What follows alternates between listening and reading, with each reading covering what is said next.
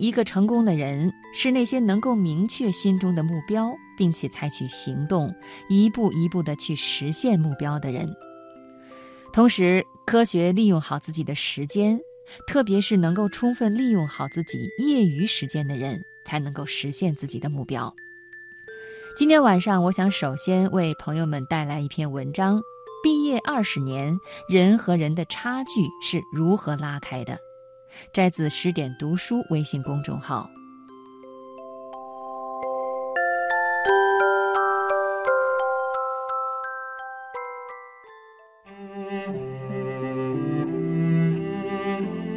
你喜欢朗读吗？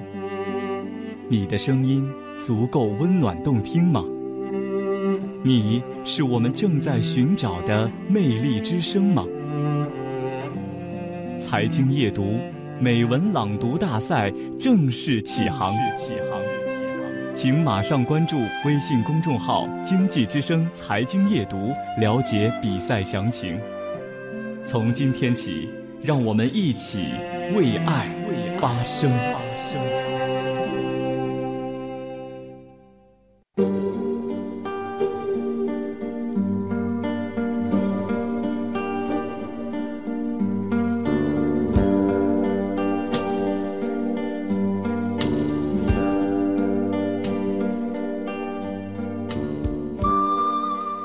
几天前，闺蜜老顾在朋友圈晒了两张照片。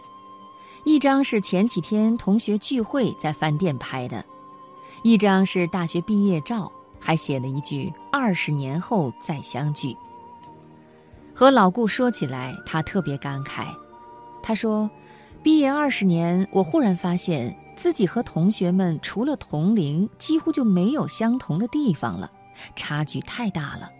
和有些同学比起来，感觉他们在天上飞，自己在地上爬。”其实老顾并没有自己说的那么差，朝九晚五的公务员在小城里也算岁月静好。为了反驳我安慰他的话，老顾一口气说了好多优秀同学的情况。我印象深刻的就是女同学 A 正在国外度假，没有出席聚会，但是她是聚会的主要话题。大家传看着她发的朋友圈。在伦敦的广场上喂鸽子，在瑞士雪山旁，在巴黎的圣母院大教堂，甚至有一张背景是英国女王坐着马车。没有人觉得她是炫富什么的，大家不约而同地觉得她就该过这样的日子。有好的就有不好的，有几个同学在企业领着几千块工资，还住着结婚时的老房子，还有下岗的。干脆不好意思参加聚会。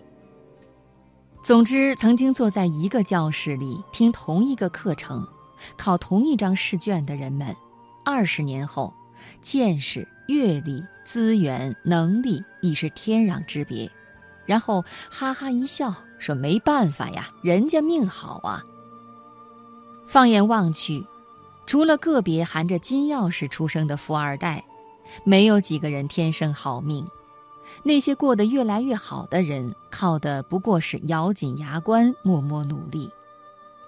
我记得老顾说过，他和女同学 A 是一个宿舍，那时候他们读的是一个普通二本，学校功课压力并不大。宿舍里的几个人经常一起逛街、爬山、打扑克，只有 A 除外，他天天泡图书馆。以至于后来老顾他们笑称 A 不是在图书馆，就是在去图书馆的路上。大一过后，A 同学考过了英语四级。那时候英语四级远不像今天这么普及，整个学校也不过三五个人考过了。老顾他们也羡慕过一阵子，纷纷买了书准备考试，但是几个月后陆陆续续放弃了。后来，他们只见 A 早出晚归，每天只睡四五个小时，不知道他在做啥。直到毕业，他们急着找工作的时候，才知道 A 放弃了留校机会，考上了国内某知名大学的研究生。研究生毕业以后，A 进了跨国公司，开始全世界飞。当我们每天工作八小时，悠哉悠哉享受岁月静好的时候，他在每天工作十几个小时；当我们一年看不了十本书的时候，他一年看上百本。所以，当我们努力买几千块钱一平米的房子时，他已经在深圳和国外有了自己的房子。爱因斯坦说过：“人的差异在于业余时间。”业余时间生产着人才，也生产着懒汉、酒鬼、排迷、赌徒。由此，不仅使工作业绩有别，也区分出高低优劣的人生境界。如果想成为更好的人，那么就用好自己的业余时间，即使不成功，也会慢慢成长。